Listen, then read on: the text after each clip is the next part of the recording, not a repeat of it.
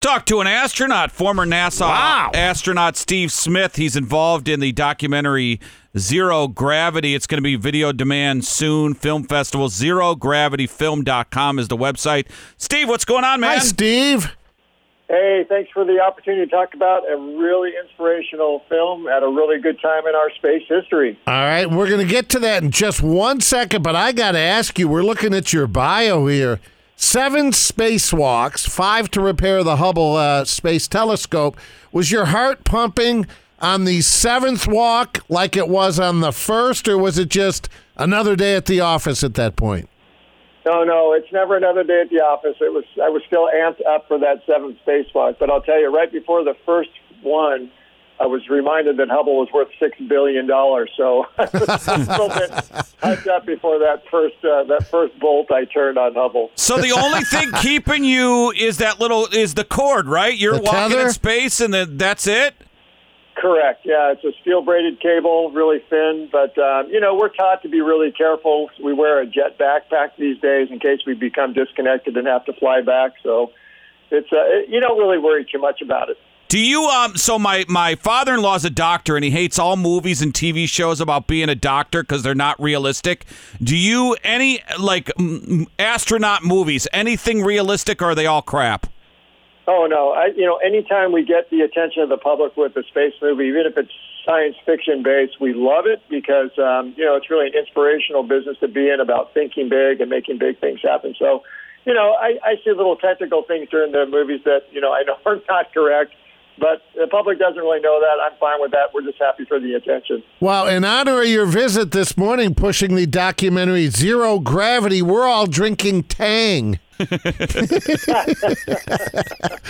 a nutshell, what is Zero Gravity? What does the documentary uh, document? Oh, thank you so much. Well, uh, it's a, a story about teaching some young kids, very diverse group of kids uh, that are in middle school, how to code. And uh, they, they eventually learn how to code to program and control satellites that are inside the space station as it's orbiting Earth at 17,000 miles an hour. And it's, you know, it's gamified, so there are teams all across the country doing this. This uh, particular team they follow is in San Jose, California. Again, really diverse group. And it's amazing, as usual, to see what young people can do uh, when they're given the opportunity and the challenge. Yeah, do they, you know, cuz you get the simulated stuff and the kids are doing space camp. Is it when you when you're off out of space is the simulation and the coding and all that stuff just like the real thing? You know, it's pretty close. You'd be absolutely shocked that it's like that because, you know, when I was asked to fix the Hubble Space Telescope, for example, it was already in space. So I had never actually touched or seen the real Hubble Space Telescope. But when we practice on Earth coding and doing spacewalks and things like that, um, we do it so much and over and over again so that when we get to the real thing, it feels like we've been there before, uh, which was a huge relief since it was Hubble was worth six billion dollars. but Yeah, and when you think of middle school students learning coding through the space station, uh, my initial thought is, wow, that's a, a little young. Would you trust anything that they could do? But really, probably, you know, adults like us, we have so much packed. It's probably easier to teach a young person that because you're starting with a blank canvas, right? Oh, you know, absolutely. And we know that the best time to get to young kids about, uh, to get to kids, excuse me, about these technical skills is, you know, 10, 15, 16 years old. Yeah. And it was a remi- it was a reminder in, to me in, in working with them and then just watching the movie a couple times since then that, um, you know, when you challenge kids, they always, always amaze you with their, their um, abilities. I mean, I'm the parent of two kids that are in their 20s now and dozens of times during up their upbringing, I had to remind myself, you know, let's try this bigger goal. And every time they're able to accomplish it, I mean, there's this one uh, um, student in the movie called who's named Carol Gonzalez, and you know, I think she's like 12 years old. She says, you know, when I grow up, I want to be a software engineer and build things that are useful to people. I mean, where does that Yeah. wisdom come from? Would, you, would we ever have expected that? And so it's just a reminder that, you know, we have to give youth the opportunity. I think when you look at the ages of the flight controllers that were on console when Apollo 11 landed, landed on the moon, they were in their 20s. And yet now, you know, we, we hesitate to let young people do these big things. So It's amazing. Zero Gravity is the documentary. ZeroGravityFilm.com is the website. Is Mars the holy grail, and what's holding us back from sending astronauts from landing on Mars? Yeah, it's the next holy grail. You're absolutely right. We'll go back to the moon on the way because it's closer. It's about a three day flight, and uh, you can practice things there and try equipment there. But in the end, we want to go to Mars. The the real difficulty is it's 30 something million miles away. Yeah. It takes us about eight or nine months to get there. And, you know, once you're on your way because of the physics of the whole thing, you cannot turn around. You need to go all the way out there and back, which means you'll be in a, you know, a vehicle the size of a sports utility vehicle for, you know, a couple of years. And so the really difficult part is the um, health of the astronauts, both physically uh, and also mentally. You can imagine, again, Yeah. being in a a small Right. vehicle with three or four people for a couple of years. So is it that do we have the technology to do it right now? We do, but it would take too long to get the spaceship there. As you know, we have multiple uh, vehicles there already. We do not have the technology yet to send people um, because of their health. The radiation, for example, on the way there is horrible. So could But we it'll come. It'll come. could we send someone and orbit Mars? You know, go around uh, the planet and just kind of have our eyes on it.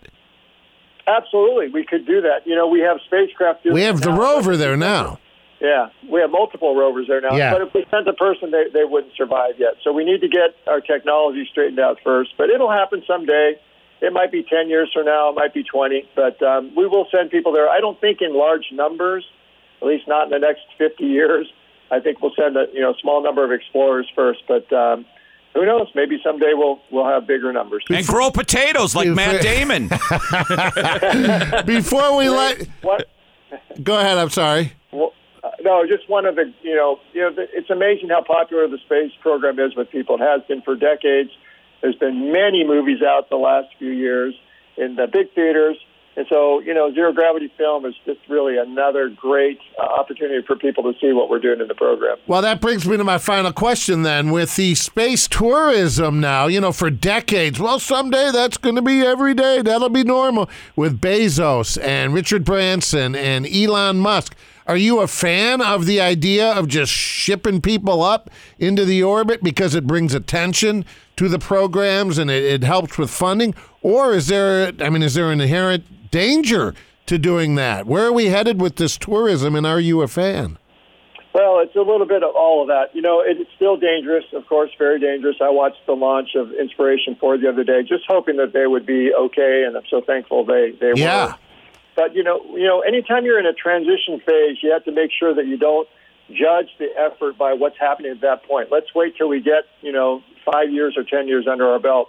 But I think you know the the wealthy folks going into space is a stepping stone to making space more accessible to the common person and also to incredible research capabilities. I mean, the reason we go into space isn't just to shoot money up there and people, it's to to find information that helps make life on Earth better. So we go into space to make Ah. life on Earth better. And um, you know, when the first airplanes, commercial airplanes, flew in the early and mid 1900s, they were those, flights were only available to the wealthy, and it was dangerous. But through That's true. um, evolution, Good point. you know, now we have 5,000 airplanes in the air at any one time, and the same thing will happen with space flight. Someday, people will be able to say, "Yeah, we're going to go to the moon for our family vacation." My luck, Steve, they lose my luggage. Travel light. I'm going to Mars. My luggage ends up on uh, Pluto. What are you going to do? Golly. well, the, the documentary it's Zero Gravity, ZeroGravityFilm.com. Steve, thanks so much. Thanks. Yes, thank you so much. Have a great day.